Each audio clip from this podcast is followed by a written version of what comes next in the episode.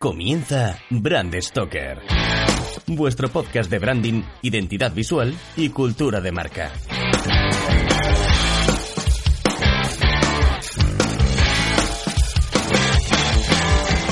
Hola Branders, bienvenidos a un nuevo programa sobre branding. Si estáis interesados por el diseño de logotipos, el naming y las marcas en general, no busquéis más porque este es vuestro podcast.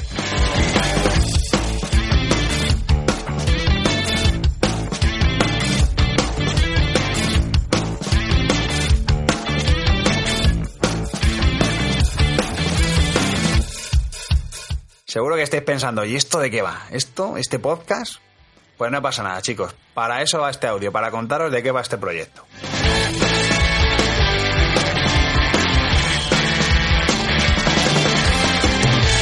Brandstocker es un podcast, es un proyecto en audio en el que, bueno, la idea es crear cultura de marca.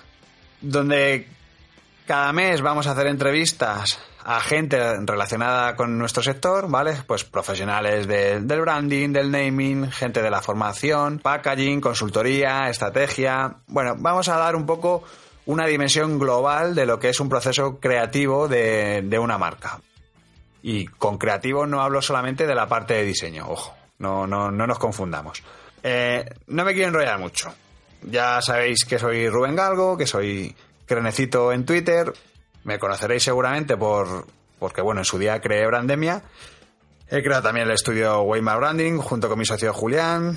Eh, también tengo el, el podcast de Brand Marcas con Historia.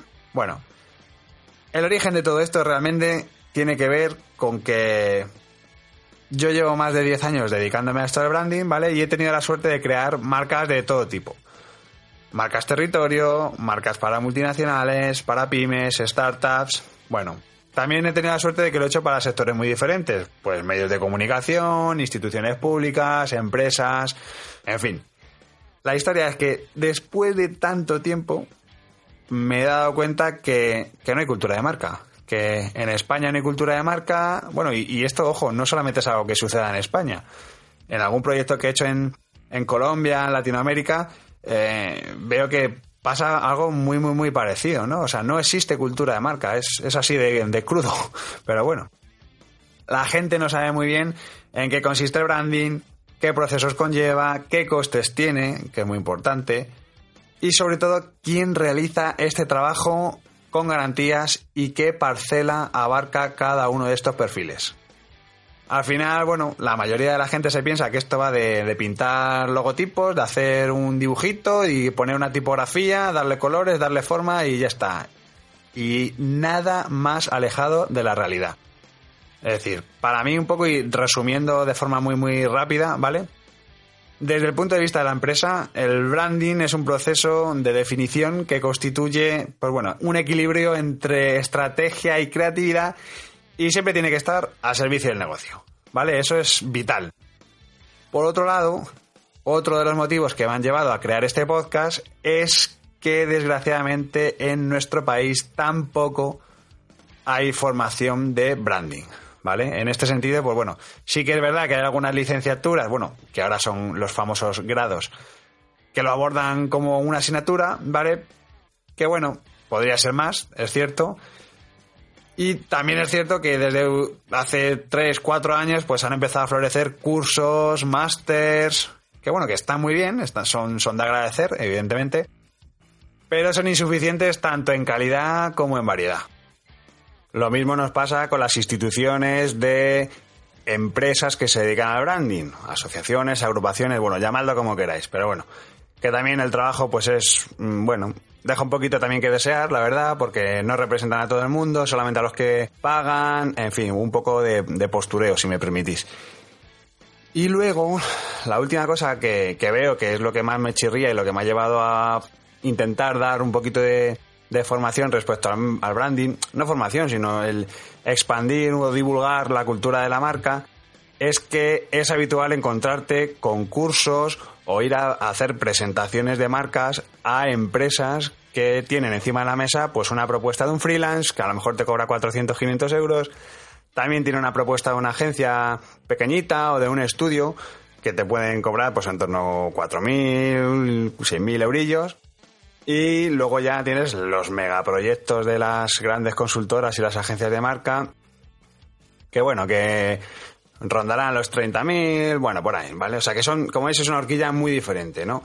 Y lo peor de esto es que la propia gente que convoca esos concursos o que está buscando empresas o proveedores para realizar su marca corporativa, joder, pues no tienen ni idea de, de si les interesa un freelance, si les interesa una agencia, si les interesa una consultora, un pequeño estudio. Entonces, bueno, eso es un hándicap que, claro, evidentemente no competimos todos con las mismas posibilidades, ¿no? Pero sobre todo es que el cliente no reconoce sus propias necesidades, ¿no? Que creo que es lo más importante. Al final con lo que se quedan es que es algo estético, ¿vale? Entonces, claro, mi idea es, joder, demostrar que, que hay mucho más de, detrás de una marca, ¿no? Que hay muchísima estrategia, que hay un trabajo de definición, de, de investigación. En fin, hay, hay, hay mucho thinking detrás de un logotipo y de unos colores y una tipografía. Quiero decir que, que no es estrategia de negocio realmente, pero sí que es estrategia de, de comunicación, de, de imagen si queréis, e incluso de, de, de publicidad. No es un me gusta, no me gusta, que es otra cosa que también me da mucho... voy a decir una palabrota. Me da mucha rabia, ¿no? Que...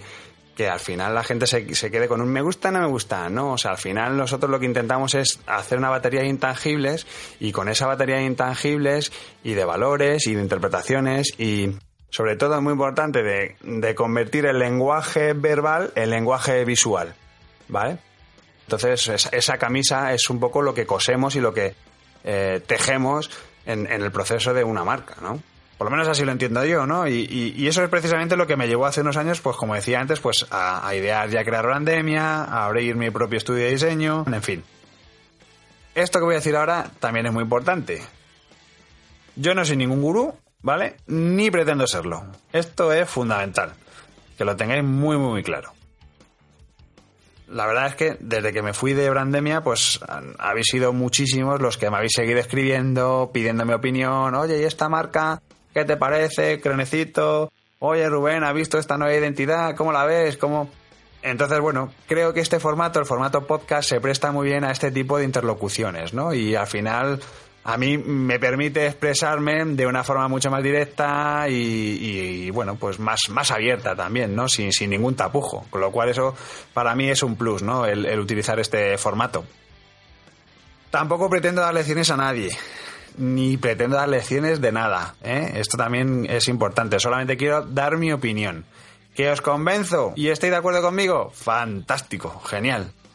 ¿Que, que no es así? Pues oye, mi opinión no tiene que, que perturbaros. Es que es así de claro. O sea, en este sentido quiero dejar muy claro que, que este podcast no es un programa en el que se van a verter las opiniones de un... bueno, mi estudio o de una agencia o de empresas. No, no, no, no, no. O sea, aquí voy a hablar única y exclusivamente de mis opiniones personales. Por eso este podcast no está dentro de otros podcasts que tengo, como por ejemplo es el caso de Brand. Podía estarlo, podía estar dentro de Brand, pero pues bueno, pues no es así, ¿eh?